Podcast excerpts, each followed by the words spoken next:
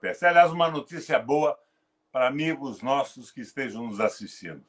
Samek está francamente em recuperação. Hoje pela manhã, sentado na cama, ele telefonou para Fernanda e para Bruna, suas filhas. Samek saiu de uma situação crítica e está em franca recuperação. Está no Hospital Angelina Caron, estava na UTI, está fora da UTI, está sentado na cama agora. E respirando com uma máscara ainda, e com uma saturação de oxigênio acima de 90%. E todos os sinais vitais em dia. Que bom, é um companheiro que nós seguramente não vamos perder, porque seria uma tragédia perder o Samecão. É, para quem não conhece, o Samek é o Jorge Samek, ele foi presidente da Itaipu Binacional por, pelos mandatos ali do. O Samek foi meu secretário de abastecimento no meu primeiro mandato na prefeitura. Na primeira semana, nós já lançamos os mercadões populares, sábado e domingo, utilizando os caminhões e os veículos da prefeitura que no fim de semana não trabalhavam. O Samek fez contato com os produtores rurais do entorno de Curitiba e foi uma verdadeira maravilha vendendo alimentos a preço baixíssimo às pessoas mais pobres que, com aquela crise, estavam tendo uma dificuldade brutal no abastecimento de suas casas. O Samek é um agregador e no, no trabalho ele é extremamente operacional. Tenho saudade da parceria com o Samek na prefeitura. Feita essa apresentação, quero pedir para quem está nos acompanhando que curta essa transmissão, compartilhe esse vídeo e também pode mandar sua questão aqui que a gente vai debatendo à medida do possível. O Requiel, eu queria começar aqui a discussão com um tema mais local, que é essa questão do da Geringonça 2022, que nós estamos discutindo, estamos trabalhando, que é a reunião da sociedade civil e algumas lideranças políticas para discutir essa questão da Covid, da pandemia, soluções para o Paraná, e que reúne já diversas lideranças. O que, que você acha que os temas principais, como a gente poderia abordar essa discussão aqui no Paraná inicialmente? Vamos por partes. Em primeiro lugar, essa geringonça, essa aliança ampla, ela vale para o combate ao Covid que se destina a salvar a vida de todos, de ricos, de pobres, de capitalistas, de proletários. Então, aí está valendo isso. E ela se articula pelo fato do Bolsonaro ter claramente optado por uma imunidade de rebanho. Desde o primeiro momento, o Bolsonaro quis salvar a economia, o regime de domínio absoluto dos ricos e dos rentistas do capital financeiro e se propôs a fazer a contaminação se alastrar com a maior velocidade possível. Não usava máscara, falava em público que nas suas aglomerações, em praia, na frente do palácio, sem máscara, contaminando todo mundo, porque disse ele que também havia pegado um Covid mais leve. Eles pretendiam uma espécie de uma bomba de nêutrons. Você sabe qual é a diferença da bomba de nêutrons e da bomba atômica? A bomba atômica destrói tudo. A bomba de nêutrons mata as pessoas e mantém a estrutura física intacta. Ele queria manter a economia dos ricos no Brasil, mesmo que o efeito colateral fosse a morte de milhares de pessoas. E, como você vê agora, pobres e ricos. Né? Você viu o ex-governador de Mato Grosso do Sul, o como é o nome dele? Esqueci o nome dele. Helenês. Helenês Goiás. Esperando três Goiás. dias esperando... De Goiás. Goiás. Três dias esperando uma UTI. Quando disseram tem uma UTI para você e puseram na ambulância, ele morreu na ambulância. Pobres e ricos estão morrendo, então nós temos que ter um combate desideologizado contra a Covid. E esse combate passa pela exigência absoluta de compra de vacina, de vacinação, de isolamento, de uso de máscara e de gel de álcool. Por quê? Máscara, gel de álcool, para diminuir o ritmo da contaminação. Em Curitiba não existe mais UTI. Se você for passear de bicicleta, levar um tombo feio e precisar de uma UTI, não vai ter. O coronavírus, a infecção, tomou conta de tudo Então está uma situação terrível. E os hospitais estão sendo explorados pelos laboratórios.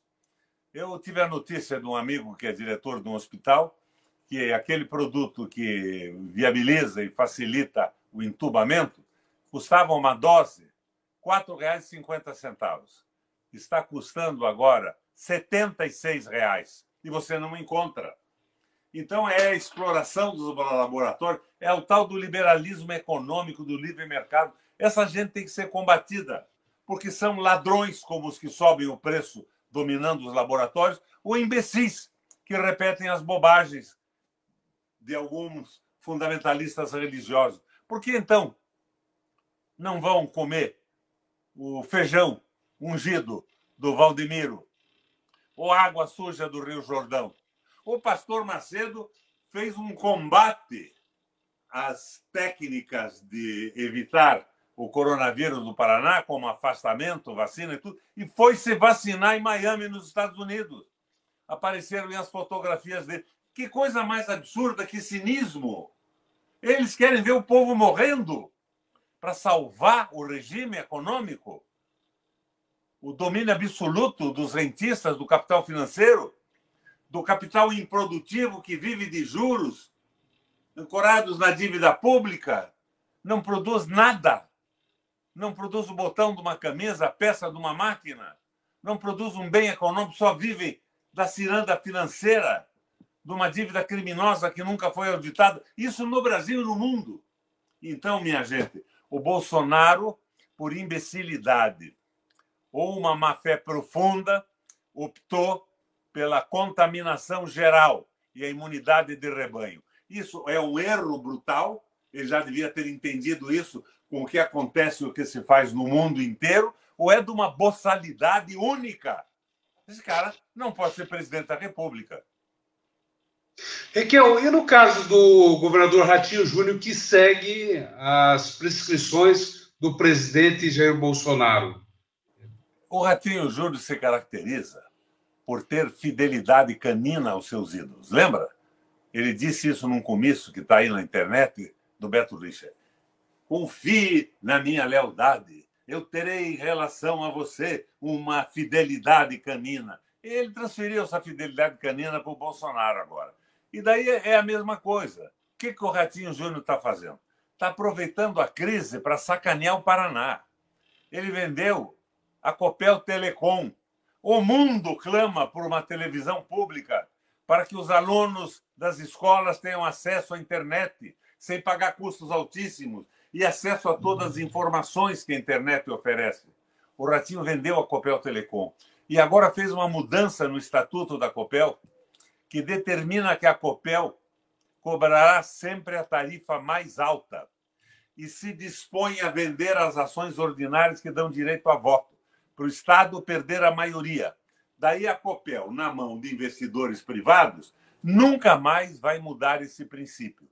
Você aumenta o lucro dos acionistas, diminuindo o investimento e aumentando tarifa no lombo da população das pessoas físicas, das empresas do desenvolvimento. O Rato está fazendo isso diante do silêncio absoluto da mídia do Paraná.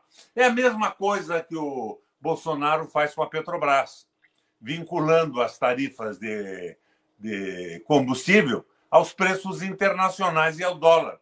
É um crime a favor de rentistas, a favor de fundos de pensão e contra a população. O rato é um rato. Eu diria que rato, quando cresce, vira um ratão ou uma ratazana. O nome científico da ratazana é ratos com dois T's, US no fim, norvégicos. Ratos norvégicos, a famosa ratazana de esgoto. Ele se comporta como tal e agora sumiu. Ele não aparece para não entrar em polêmica. Ele faz as barbaridades, ele está fazendo com a Copel, com a Sanepar, com tarifas rigorosamente absurdas. Só para você lembrar, quando eu fui governador, eu peguei o embalo do Jaime Lerner com tarifas absurdas. Eu congelei as tarifas por oito anos. Dei energia de graça até 100 kW para os mais pobres. O pessoal dizia: o Requião vai quebrar a Copel. Olha, um pobre com energia até 100 kW de graça tem uma geladeira ligada, evitando a deterioração de alimentos. um chuveiro num dia frio de inverno, por exemplo, evitando uma gripe, uma pneumonia, fazendo economia para o sistema público de saúde. E a Copel, nas nossas mãos, nós acabamos com a patifaria, tiramos os corruptos e os famosos liberais a favor dos lucros dos acionistas e não defendendo o povo, e conseguimos tirar a Copel de um prejuízo de 340 milhões para um lucro rapidamente de 1 bilhão e 400, 1 bilhão e 300. Construímos a usina de Mauá, a usina do Fundão, Mauá, aqui em Telêmaco, Fundão, lá na região de Guarapuava, e mantivemos congeladas as tarifas do Paraná por oito anos, no preço mais baixo do Brasil. Isso significou o quê? Mais saúde para quem tinha uma geladeira e um chuveiro, e mais desenvolvimento para empresas que pagavam uma tarifa mais baixa e podiam manter seus empregados na crise de 2007 e 2009. Ora, isso aconteceu por quê? Porque nós somos excepcionais? Não, porque nós assumimos o governo em nome do povo do Paraná, do nosso desenvolvimento, do emprego. E daí vieram medidas sociais. O salário mínimo regional do Paraná era o mais alto do Brasil.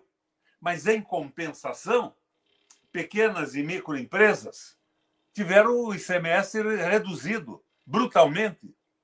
Pequena e microempresa pagava no... microempresa não pagava nada, era gratuita a tributação do Paraná. E, e as pequenas pagavam uma média de 2,5% contra o 18% que eu peguei antes e que é o que estão cobrando hoje. Porque acabaram, inventaram a substituição tributária.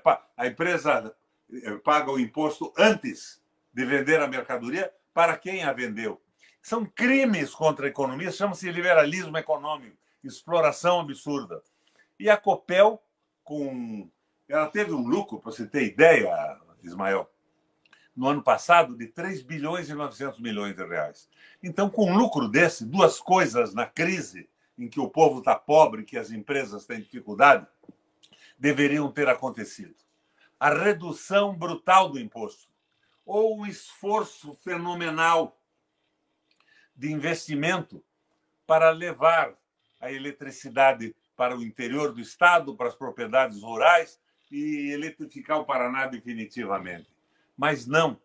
Eles levantaram a distribuição dos lucros dos meus 25% para 40%.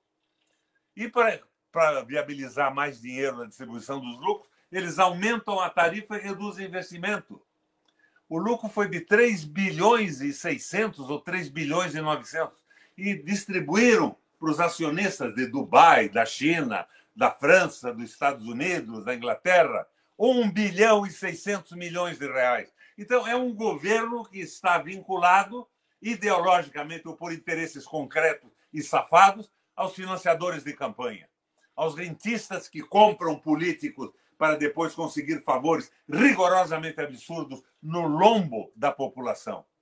O rato é um rato. E um rato, quando cresce, vira um ratão. Não tenho mais esperança nenhuma nele.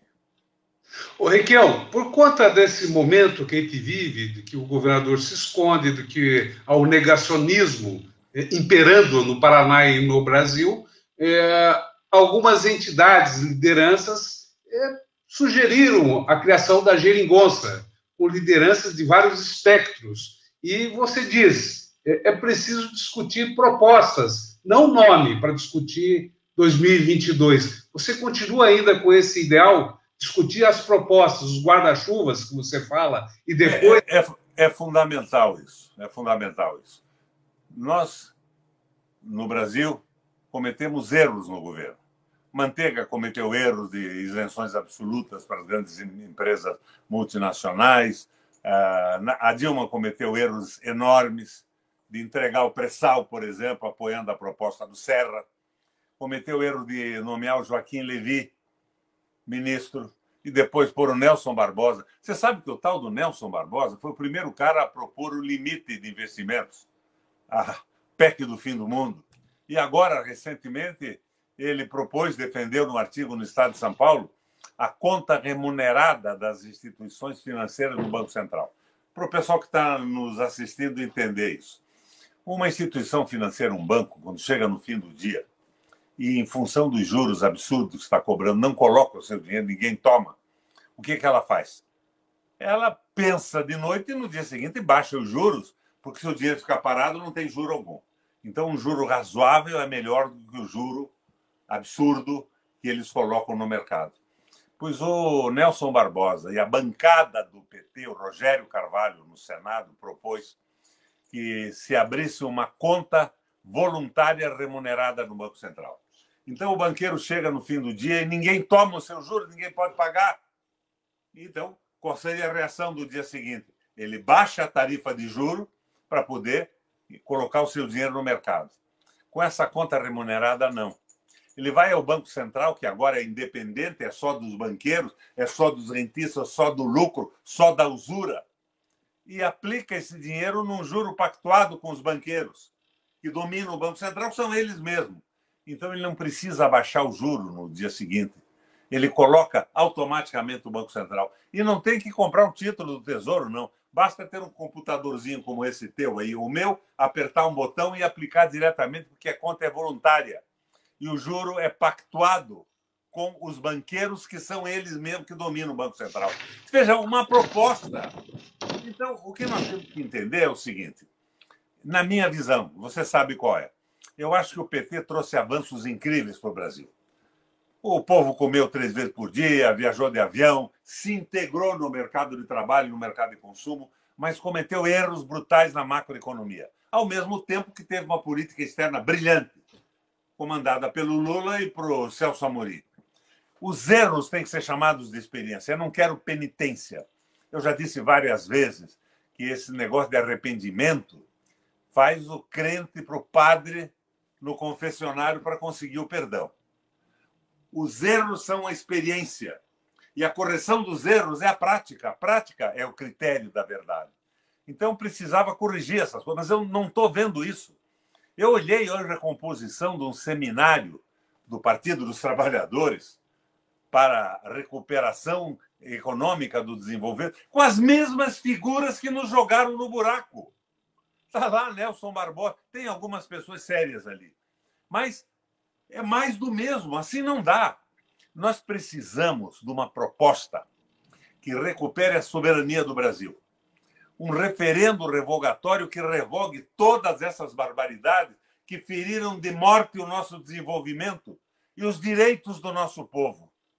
Nós precisamos restabelecer a aposentadoria, restabelecer o valor do salário mínimo, restabelecer a jornada de trabalho reduzida para empregar mais gente, como fez os Estados Unidos no New Deal com Roosevelt. Nós precisamos garantir um salário que as pessoas possam viver bem e fazer a economia girar. Pequenas e médias empresas, e mesmo as grandes, não funcionam se não tiver salário. Você veja, Ford, BMW, agora Volkswagen, pararam no Brasil. Será que esse pessoal não entende o que está acontecendo? Então, nós precisamos de uma proposta com a participação dos partidos, não excluo nunca, nenhum. E não excluo nunca nenhum dos pretensos candidatos. Mas nós precisamos de uma proposta nacional restabelecimento da soberania, desenvolvimento sustentável, preservando a natureza, coisa que não é preocupação do governo brasileiro mais. Restabelecimento do valor do trabalho, né? a dignidade do trabalho. E, evidentemente, o restabelecimento da democracia das comunicações. Insisto mais uma vez, nós estamos aqui, vamos conseguir. A, a último, o último blog nosso chegou depois de dois ou três dias a 600 mil pessoas assistindo. Não imediatamente, mas cresceu com as, as, as repetições e, e as configurações que os nossos ouvintes e telespectadores é, viabilizaram. Mas nós precisamos ter uma comunicação mais ampla, porque hoje o que nós temos é o monopólio da direita exploradora, o monopólio dos donos do mercado que quer escravizar o Brasil e o nosso povo, quer roubar a felicidade da nossa gente. De uma forma ou de outra, fica aqui uma verdade. Eu acho que algumas medidas que surgiram da identidade do Lula com a população, de uma visão fraterna, pouco informada do ponto de vista da economia, mas fraterna, solidária, fizeram com que o nosso povo brasileiro conhecesse as possibilidades de uma economia mais solidária. Na linha do Papa Francisco. E vão impedir que ele aceite essa regressão brutal. Mas cedo ou mais tarde tudo isso vai acabar. mas precisamos de uma proposta, cinco ou seis pontos, que seja a proposta de todos os políticos da oposição, candidatos ao Senado, à Câmara Federal e à Presidência da República. O ideal seria uma proposta única e uma candidatura única. Se não for possível, várias candidaturas com a mesma proposta básica, a qual se acrescenta a visão especial de cada partido ou cada candidato a respeito do que pode ser feito.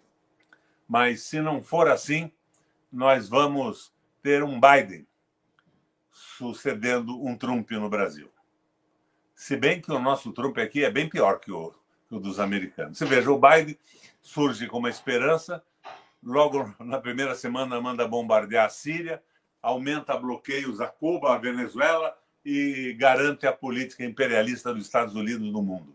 Nós precisamos ter um governo transformador, eu diria a você, moderado, sem extremismos temerários que não são sustentáveis, talvez nem numa campanha, e se na campanha não são sustentáveis na continuidade. Nós estamos dentro de um quadro internacional que nos obriga à moderação, mas que não seja também temerário e extremista a ponto de propor uma aliança ampla.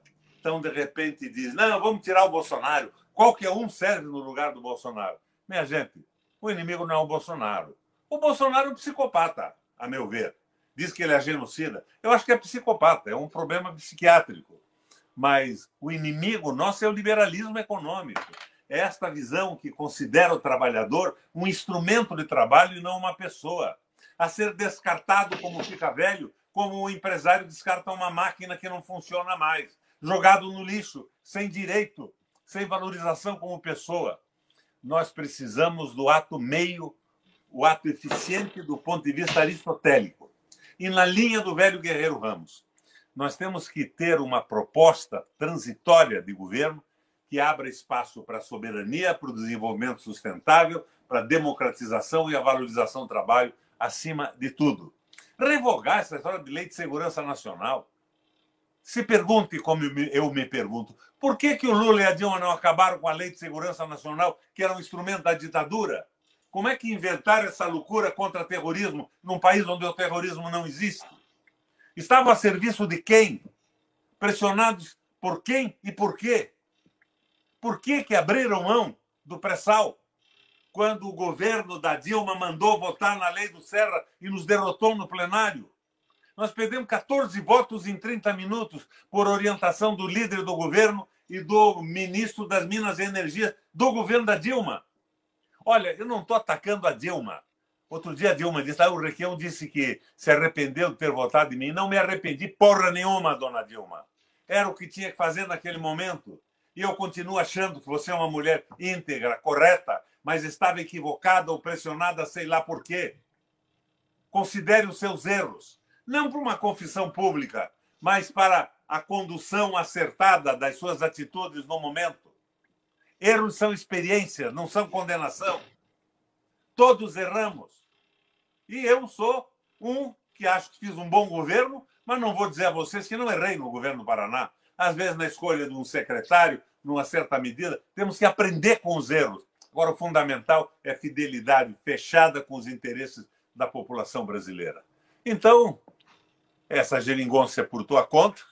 A geringonça em Portugal surgiu porque ocorreu uma aliança dos partidos à esquerda e a direita dizia isso é uma geringonça, como que diz, isso não vai a lugar nenhum.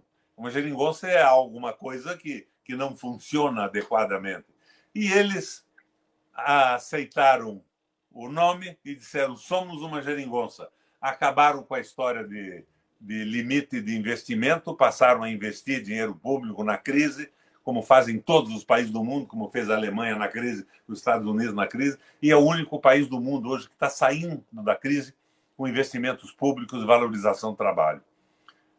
Não é uma geringonça que nós queremos fazer, mas é um acordo nacional para um programa mínimo de devolução do povo aos interesses brasileiros do desenvolvimento econômico, geração de emprego e, de uma maneira mais geral e mais aberta, de combate ao coronavírus. Ô, Riquel, é, depois da sua explanação sobre a importância desses pontos que unifiquem essas lideranças, eu queria perguntar para você aqui algo mais concreto aqui do Paraná. O que você acha que houve com a vacina do Covid aqui no Paraná? Porque por que tanta demora e, e falta de informação? O que, que, houve com a produção russa da Sputnik V, né, com o Tecpar? O que, que houve nesse caminho? Oh, Ismael, no começo, em determinado momento, eu ligo aí uma televisão nacional dessa e está lá o Ratinho dizendo: vamos fazer um acordo com a Rússia para produzir aqui no Paraná, no nosso Tecpar, que é o nosso laboratório, a Coronavac. Rapaz, eu fiquei entusiasmado. Afinal de contas, ao contrário da expectativa de muitos, o ratinho está se transformando num hamster, um rato de luxo, um ratinho tipo pet de crianças de crianças sensíveis e não numa ratazana. Mas vai para frente e de repente ele cala a boca e o estado do Paraná desiste da produção ou da compra da vacina para entrar um laboratório que chama-se União Química. Eu tenho recebido pela internet, pelo telefonema e por pessoas que me procuram uma sugestão. Por que isso aconteceu? Eles me dizem o seguinte: Requião, pergunte ao Ratão, o Ratão do SBT, pergunte ao Ricardo Barros, pergunte ao Ciarra e ao diretor desse laboratório, que tem um nome parecido com o Rossi. Eles podem explicar o que houve. O rato desistiu para favorecer uma empresa privada é uma coisa simplesmente maluca. É na linha da contaminação de massa, matando muita gente para salvar a economia. O lucro de uma empresa. Por que uma empresa pública como o Tecpar não daria pichuleco, capilé grossinho, comissão para ninguém? Faria a vacina, pagava os custos de alguns insumos no acordo que tinha com a Rússia e nós estaríamos na frente do Brasil inteiro vacinando a população. E o rato apesar dos erros no governo, por inexperiência, incompetência ou má fé, estaria tendo, por parte da população, uma visão muito positiva. Mas não. Fica aqui a pergunta: Ratão, explica para nós. Ciara, explica o que houve. Ricardo Barros, explica o que houve. É a pergunta que me sugerem que eu faça. Mas o caso é que o Paraná ficou atrás de todo mundo. Tendo população maior, por exemplo, que o Rio Grande do Sul, recebe menos vacina da União Federal. Nós estamos sem governo. Sem governo. Nós estamos abandonados. E o ratinho sumiu agora. Ninguém sabe onde ele está. Dizem as más línguas, Dona Veronice me informa, uma mulher que se comunica comigo há muito tempo, uma senhora, ela me diz: Olha, Requião, soube que ele está em Itajaí fazendo aquele tratamento do prefeito lá de Ozônio. Como é o nome do prefeito? É um prefeito médico, que era do PT, passou para o PMDB, e ele faz um tratamento de ozônio rabial. Diz que o ozônio pode ser aplicado por via oral, mas que é muito melhor, diz ele, pelo reto. Mas com menta ou sem menta? É, o, a sugestão essa já não é da dona Veronice, é a sua, que é o, o ozônio rabial mentolado. Sei lá, mas o ratinho não aparece. Vamos procurar em Itajaí. Raquel, eu queria perguntar outra coisa para você em relação ao lockdown aqui em Curitiba, que é o novo epicentro da Covid mundial, segundo todos os cientistas. E houve uma confusão em, cima da paralisação dos ônibus. O Sindicato dos Trabalhadores, motoristas e, e cobradores, pediu ao Tribunal de Contas do Estado para suspender a circulação de ônibus. E a prefeitura recorreu ao Tribunal de Justiça e manteve os ônibus circulando. Esse lockdown de Curitiba é para valer ou é para inglês ver? Bom, vamos explicar com cuidado o que é o lockdown. Em primeiro lugar, Ismael Moraes, o lockdown não cura o coronavírus. O lockdown é uma paralisação de tudo, momentânea, para diminuir a curva da incidência, diminuir o número de pessoas contaminadas num determinado período de tempo o que inviabiliza o atendimento hospitalar, porque lota as UTIs e as camas dos hospitais e os hospitais não podem funcionar. Muitas pessoas estão morrendo por falta de oxigênio, por falta de uma UTI, porque a contaminação é muito rápida, como aliás queria o Bolsonaro na sua imunização de rebanho. Então, o lockdown tem que ser feito paralelamente a um esforço brutal de compra de vacinas, de produção de vacinas e de vacinação. Aqui em Curitiba existem simulações de lockdown. O, prefeito acabou é, determinando um lockdown, mas cedeu aos interesses dos concessionários de transporte coletivo, esses que pagam campanhas eleitorais de candidatos menos firmes, que acabam cedendo aos seus interesses. E o pessoal está andando de ônibus. Então é uma coisa ridícula. Você não pode reunir numa igreja, você não pode ir num bar, mas você, para se locomover pela manhã, à tarde e durante o dia, tem que entrar dentro de um ônibus lotado. Porque, para garantir os lucros, eles diminuíram o número de ônibus rodantes, circulantes, e lotam os ônibus com um número absurdo de passageiros. Mais dinheiro no mesmo ônibus. Então, é esse o problema. Nós estamos completamente errados. A França, por exemplo, agora em Paris, depois de dois lockdowns que já passaram, decretou um lockdown de 30 dias, fechou tudo. A população francesa está abandonando Paris e indo para o interior, porque em Paris não funciona mais nada. O que é que eles querem? Curar com o lockdown? Não. Eles querem interromper a velocidade da contaminação para poder fazer com que a vacinação progrida e vá viabilizando a imunização. Então é isso. Eles estão interessados no dinheiro. Os ônibus continuam funcionando em Curitiba porque os ônibus pagam campanhas de prefeitos eleitos. Eu não tenho dúvida alguma disso. E isso é uma vergonha, é uma fraqueza moral dos administradores. Isso é coisa de rato.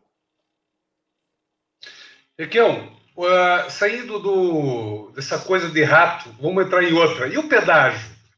O pedágio se imagina, né? Eu entrei com 40 e poucas ações contra o pedágio.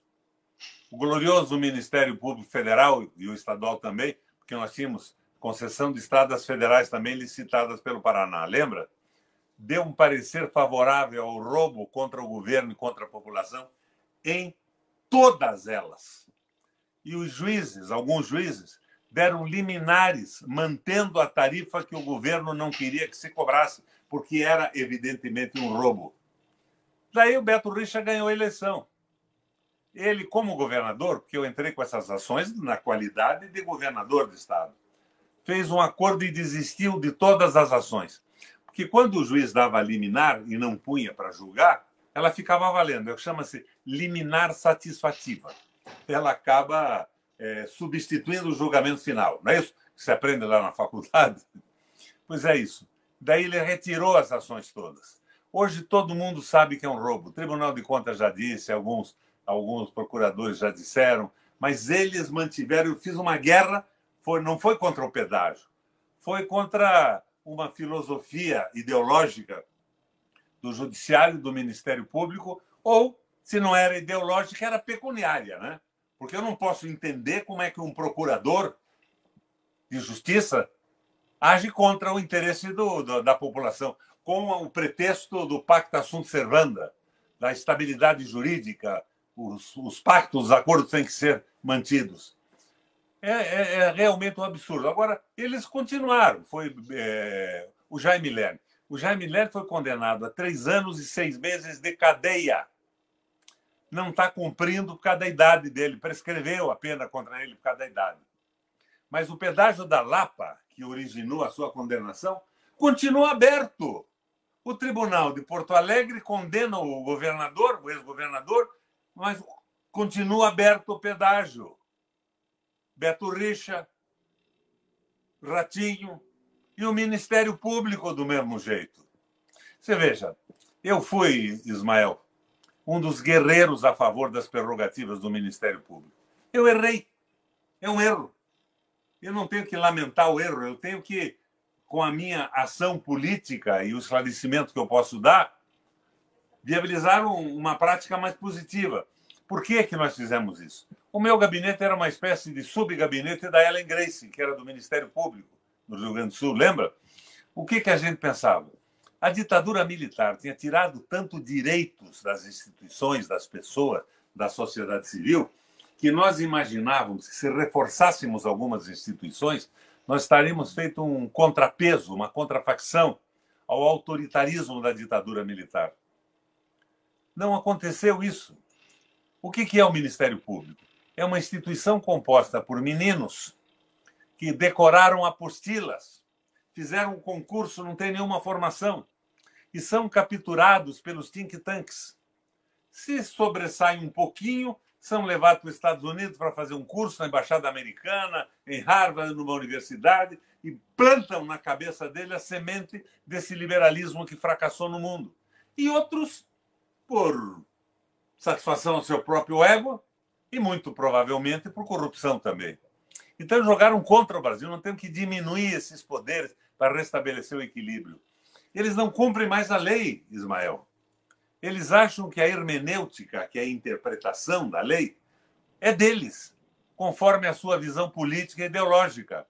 E eles utilizam a lei para os seus objetivos, que não são os objetivos do Estado de Direito, dos interesses da nação, são dos interesses que eles acham corretos, se é que não há uma corrupção brutal por trás disso. Veja o que fez o Faquinha agora. Começou o povo bolsonarista a bater no Faquinha porque ele anulou por foro inadequado as sentenças todas da Lava Jato contra o, Lula e algumas pessoas aqui no, no, no Paraná. Ora, se viu que o Deltan Dallagnol, no Twitter, saúda e elogia a sentença do, do, do Faquin, por que, que ele fez isso? Porque havia um pedido de suspeição do Sérgio Moro na segunda Câmara do Supremo Tribunal Federal. E o Faquin, que é membro da segunda Câmara, tinha sido relator, deu um voto contra, a Ellen Grace deu um voto contra, mas ele percebeu que numa Câmara de cinco iria perder. E a Ellen Grace ia mudar o voto também, depois que tomou conhecimento de todos os absurdos praticados. Carmen Lúcia, Carmen Lúcia, por Carmen Lúcia, não é Ellen Grace, perdão. É, ia mudar o voto depois que percebeu todos os absurdos praticados pelo Sérgio Moro contra a lei, manipulando, mexendo, inclusive é, confissões que não tinham sido feitas, homologadas, em audiência que não ocorreu. Então, quando ele viu que ia perder, ele disse: Não, tenho que livrar o Sérgio Moro de uma condenação. Então, eu vou anular tudo. Ele imaginava que se ele anulasse as sentenças, elas voltariam para um novo juiz, anularia por incompetência de fórum, de local e o, julgamento continuaria. Mas não podia ser assim. Por que não se interrompe um processo que está iniciado? E a suspeição é uma matéria jurídica que se sobrepõe a todas as outras. E foi assim que a turma é, analisou o resultado da, do decreto dele, da sentença de incompatibilidade de fórum do, de Curitiba com as condenações do Lula. E a Ellen Grace já mudou o voto aí. Ele perdeu de 4 a 1, ficou só o dele. Uma reunião de cinco. Então ele queria é livrar o Sérgio Moro. O que, que aconteceu com o Sérgio Moro? Ego demais? Influência dos Estados Unidos? Alçado a líder do combate à corrupção? Corrupção, professor Ismael Moraes, é vender o petróleo do Brasil. Corrupção é ferrar os trabalhadores, tirar o direito à aposentadoria, diminuir salários, não em função de uma crise nacional, em função do aumento do lucro dos rentistas do capital financeiro. E veja, de repente alguém vai escrever, é que eu, o comunista, eu e o Papa Francisco, pensamos a mesma coisa. O capital pode ser bom, investido numa fábrica, dando emprego, pagando salário, dando acesso à educação, à saúde, e ao processo civilizatório as pessoas, de um ponto de vista fraterno, amoroso. Mas o capital não pode dominar o mundo em favor dos seus próprios lucros. É uma situação que tem que mudar no planeta Terra. Está compreendida e está mudando no mundo inteiro. Mas aqui no Brasil, aonde o Bolsonaro é o animador desse picadeiro do circo que o país se transformou, o Guedes e os interesses do capital financeiro atrás ferram o Brasil. Por isso, Ismael, eu não faço condenação alguma a quem votou no Bolsonaro. Os que votaram no Bolsonaro foram os mesmos que elegeram o Lula, que elegeram o Collor, que elegeram o Fernando Henrique, que me elegeram aqui em Curitiba, prefeito, governador três vezes, senador duas vezes. Mas eles se desencantaram com a política geral. E havia muita corrupção na política. E há mais, há muito mais. A Petrobras tinha um ladrãozinho que enriquecia de uma forma absurda pessoalmente. Mas o novo governo entregou a Petrobras, tirou do povo brasileiro. Você sabe por que existe uma empresa pública, Ismael? Porque determinados serviços monopolistas, por exemplo, geração de energia elétrica, é uma empresa só e foi criada lá atrás pelo Paulo Pimentel. E agora o neto dele que está aí acabando com, com, com a Copel. Esta empresa tem que servir a população. Então, ela não pode ser propriedade de um grupo de pessoas que, se valendo do monopólio, da absoluta falta de concorrência, fazem o quê? Diminuem os investimentos e aumentam a participação nos lucros para enriquecer cada vez mais. Eles não têm nenhuma preocupação com o povo, com a energia dos paranaenses. Eles pensam só no seu lucro. Não pode ser assim. Você veja o que está acontecendo nos Estados Unidos, na Califórnia. Pela segunda vez, um apagão na Califórnia. Por falta de investimento, é tudo privatizado. Agora, o Brasil é diferente. O Brasil tem um sistema integrado. Se falta energia no Acre e sobra no Paraná, pelas nossas linhas nós podemos mandar energia para o Acre. Então nós temos um sistema muito melhor que o deles. E é claro que tem que combater a corrupção. Eu combati a corrupção. Eu peguei a Copel com um prejuízo de 340 milhões de reais, que tinha sido objeto de uma tentação de venda na Bolsa de Nova York, que só não ocorreu porque o Bin Laden explodiu as duas torres e paralisou tudo. Eu mudei a direção, acabei com terceirizações absurdas, com preços incríveis de serviços que a própria Copel podia fazer. Levantei o lucro para 1 bilhão e 300, 1 bilhão e 500, não lembro mais. E mantive congelada a tarifa da Copel por oito anos. A tarifa mais baixa do Brasil, com tarifa social, com 100 quilowatts gratuito para os mais pobres, cuidando da saúde, da geladeira funcionando, do chuveiro elétrico. Fiz a mesma coisa com a Sanepar. Eu assumi e havia um acordo de acionistas que o tal consórcio dominó, que o Lerner tinha posto lá, mandava na Sanepar. Disse, não, comigo não manda mais, não vou cumprir isso recebi uma visita do Roberto Gutierrez. Ah, mas você veja o nosso acordo, os nossos investidores. Eu digo, olha, Roberto, comigo não tem esse troço. Eu fui eleito pelo Paraná, não foi pelos seus investidores, os seus acionistas e os seus rentistas. Você sabe que, de repente, não mais que de repente, e que se registre isso para a história do Roberto Gutierrez. Ele estava chorando na minha frente. Diz, Requião, governador Requião, eu vim aqui porque eu sou diretor da Andrade Gutierrez. Eu sou obrigado a dizer isso para você. Mas eu concordo com você em gênero e número. E enquanto eu estiver na frente da empresa aqui, você não precisa se incomodar, nós não vamos contestar o uso da Sanepar a favor da população. Você sabe que naquela área que Taniguchi mandava na Copel, no Estado e tudo isso, eles conseguiram um financiamento japonês de muito dinheiro. E fizeram uma pré-qualificação de empresas que iam trabalhar. Nessa pré-qualificação, quem é que ganhava? Ganhava empresas pré-qualificadas da área dos grandes empreiteiros brasileiros. Uma tarde eu saí do palácio e fui a Colombo. No caminho de Colombo eu vi um grupo de pessoas abrindo valeta e colocando aqueles tubulões de esgoto. Eu parei, eu era governador, disse, vou dar uma olhada nisso. Estava ali o chefe da empreiteirinha, uma empreiteirinha subcontratada pela empreiteirona. Os números que eu vou colocar para você não são exatos, Ismael, mas a proporção é. Eu perguntei, quanto é que vocês estão ganhando para fazer isso aqui? Ele me disse, ah, o negócio é o seguinte, para abrir a valeta, instalar o tubo, nós estamos ganhando, vamos dizer, não me lembro, não me lembro mas na proporção eu vou estar correto, 100 reais por metro, metro corrido de instalação. Eu fui a Colombo, voltei, liguei para a Sanepar e perguntei quanto é que a Sanepar estava pagando para a grande empreiteira que subempreitava o pequeno. Eles me disseram, está pagando mil reais no metro corrido. Eu imediatamente cancelei esta pré-qualificação e disse o seguinte: Vou abrir uma licitação com empreiteiros do Paraná. Ficam fora do esquema Lerner Taniguchi, essa pré-qualificação que entrega para um grupo fantástico de empreiteiras poderosas. Eu coloquei uma centena de pequenas empreiteiras trabalhando, paranaenses, ganhando dinheiro no Paraná com preços razoáveis. Mas nesse ínterim, eu recebi o embaixador do Japão no palácio. Esse cara sentou na minha frente, naquele grande salão que o palácio tem, né? parece salão do Luiz XV, poltronas Luiz XV, aquele troço maravilhoso. Mas eu pus um jornal dobrado em cima da mesa antes de receber o embaixador, e dentro do jornal eu pus um gravador de som. Aqueles gravadores que tem aquele dispositivo que chama-se Voice Actuator, ou ativamento por voz. Quando você fala, ele grava.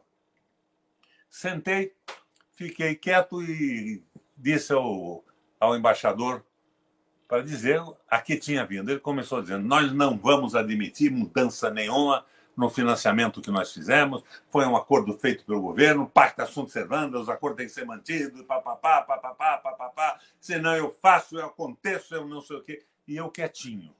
Aquela pose de governador frouxo, como tem os atuais. Mas comigo era só pose. Deixei ele falar. Daí, num determinado momento, eu disse, embaixador, agora quem vai falar sou eu.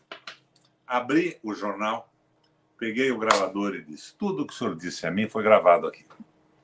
Então, eu lhe dou uma semana, embaixador, para oficialmente vocês retirarem a restrição a licitações diretas com empreiteiros do Paraná. E eu vou anular essa licitação de pré-qualificação. Se o senhor não resolver isso em sete dias, eu vou mandar isso para o Japão. E daí eu quero saber o que, que você vai fazer. Se vai ser demitido ou vai fazer como fazem alguns japoneses quando flagrados em momentos difíceis e desonestos. Vai fazer araquiri, enfiar uma espada na barriga? Então, embaixador, fica aqui a posição do governo do Paraná. Me despedi dele. Em dois dias estava anulado e eu fiz a licitação. É assim que um governo age. Mas é preciso não ser um rato, preocupado com o ego, preocupado com a riqueza da família, preocupado com o dinheiro que o pai recebe numa rede de televisão. É um equívoco isso. É um problema de formação ideológica e política. E eu não sou super-homem nenhum. Eu me candidatei a governador, entrei na política, porque eu tinha o sonho de ajudar a mudar as coisas no mundo. Eu sou filho de uma família pelo lado do pai, católica, radical, pelo lado da mãe, presbiteriana.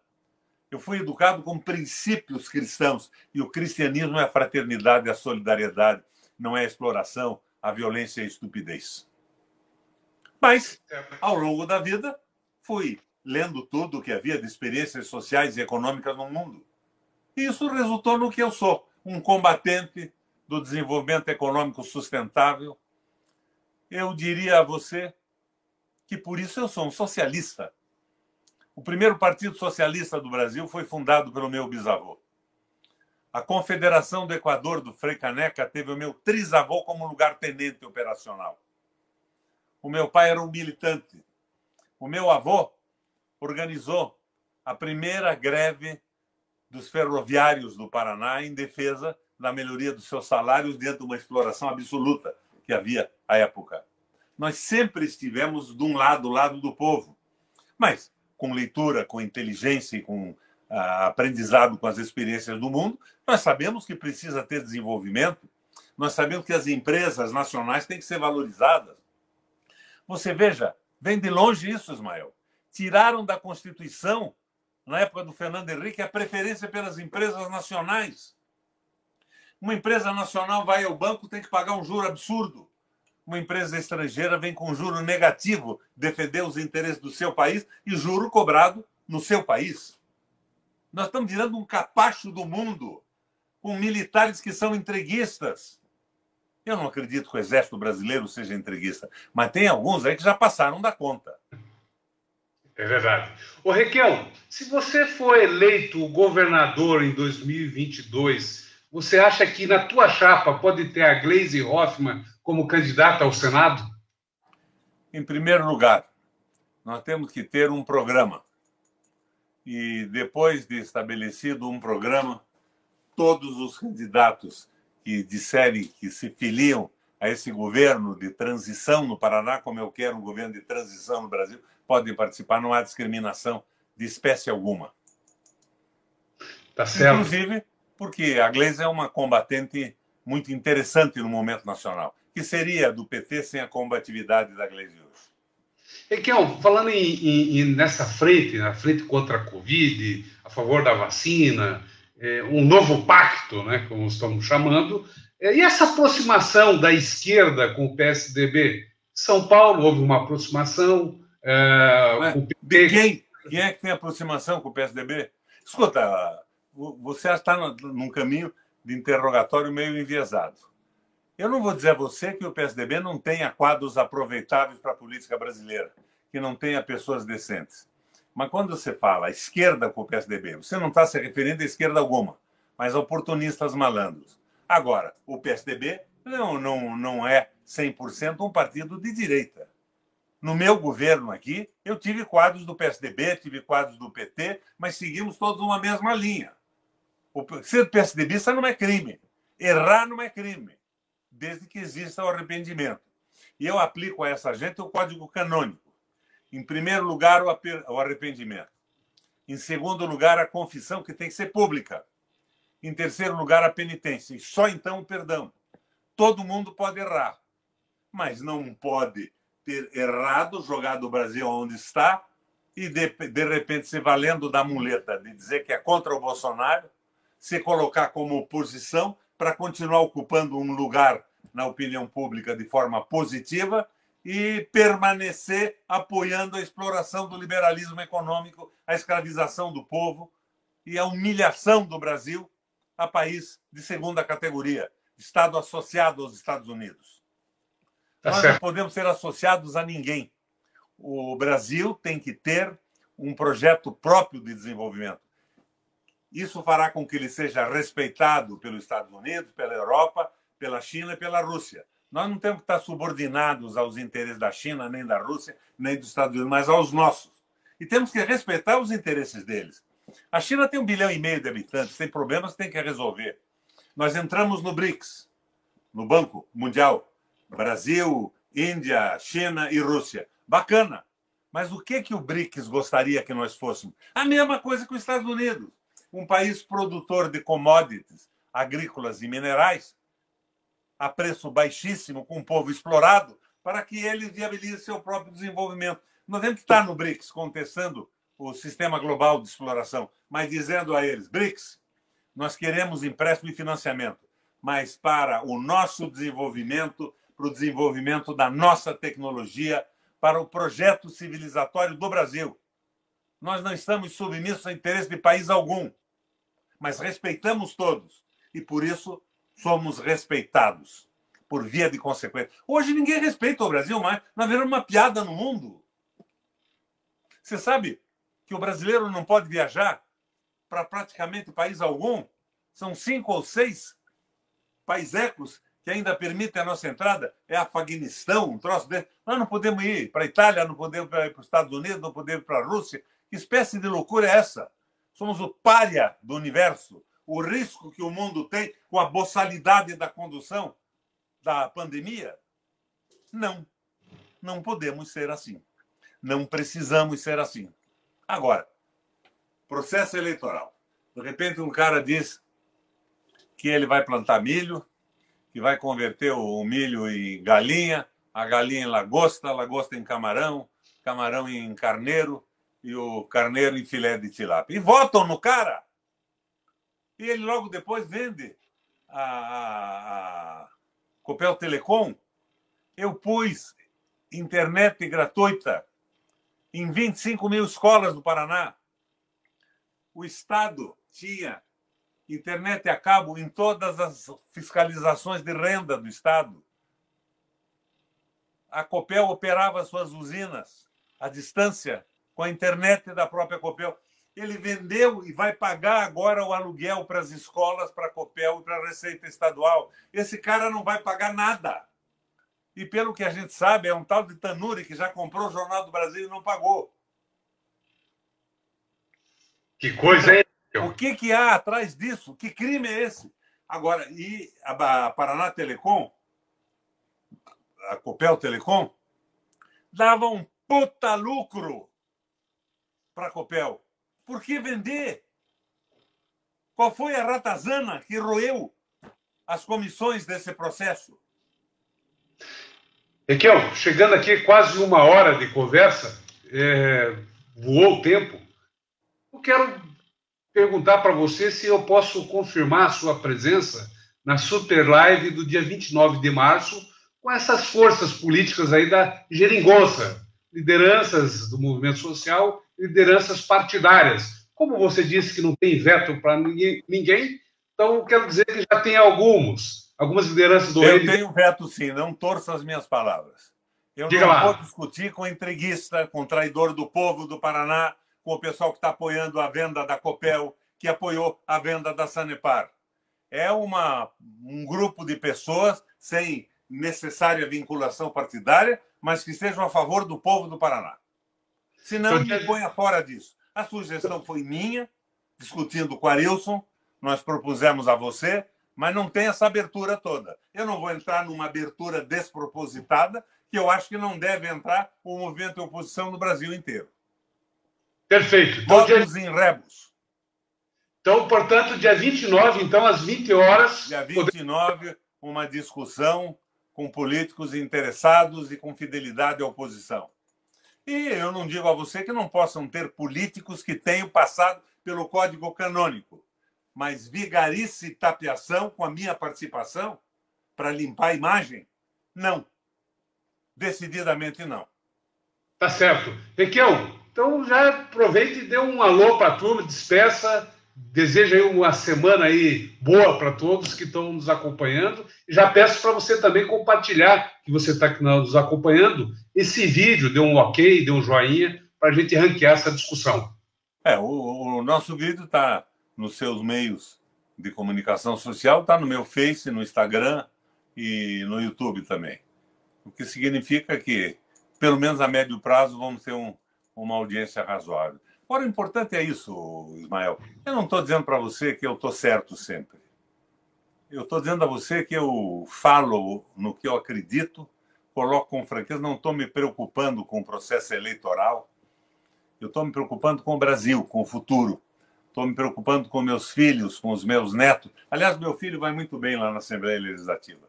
Está tendo um comportamento, junto com uma meia dúzia de deputados, bonito, enquanto os outros parecem verdadeiras ratazanas cria dos ratos norvégicos. Minha gente, o Paraná tem que apostar agora no isolamento, porque nós não temos mais UTIs. Se você cair de uma bicicleta e se machucar e precisar de uma UTI, vai morrer por falta de respirador, por falta do atendimento básico, sustentação de vida. E cá entre nós, o pessoal fala: não, pusemos mais 100 UTIs no Paraná grande coisa, precisamos de vacina. Porque com o avanço da contaminação, tanto faz 100 como mil ou 10 mil, não vai ter para todo mundo. Primeiro lugar, o isolamento para diminuir a contaminação. Depois, teste e vacinação pesada. Senão, não iremos a lugar algum. Um abração, Ismael. Eu que agradeço, Raquel. Um abraço, bom domingo e boa semana, então. E boa até semana. Então, dia 29, então, às 20 horas, vamos fazer dia aqui. Dia 29, uma... vamos bater um papo. O, o, o Arilson e o pessoal está é, assuntando aí para escolher os participantes. E tem mais, Ismael, não precisa ser um só. Pode ser alguma coisa como aquela que eu faço lá com o Tarso Genro, no iniciativa dele, no Rio Grande do Sul. É, República e Democracia, né? levando uma série de pessoas para discutir um programa único para o Brasil e discutir um programa único para Paraná. Porque daí nós diremos o seguinte: quem está com o programa único assinou embaixo e pode dizer que é candidato do desenvolvimento, da fraternidade, do amor à Assembleia Legislativa do Paraná, à Câmara Federal, ao Senado, né? ou ao governo do Estado. Mas tem que ter um princípio fixado muito claro de recuperação do Estado. Porque, de repente, o cara diz: não, eu não gosto do rato, eu gosto é de vender a Copel no lugar do rato. Eu gosto é de entregar a Sanepar, de ganhar pichuleco paralelo com o pedágio. Não é por aí. Franqueza absoluta, posição a favor do Estado. Vamos discutir essas posições. Não podem ser exageradas demais, mas não podem ser covardes e não podem ser um instrumento para limpar a imagem de gente que não passou para o lado do povo, porque do lado, ao lado do povo nunca esteve. Um abraço. Obrigado. Até mais. Obrigado.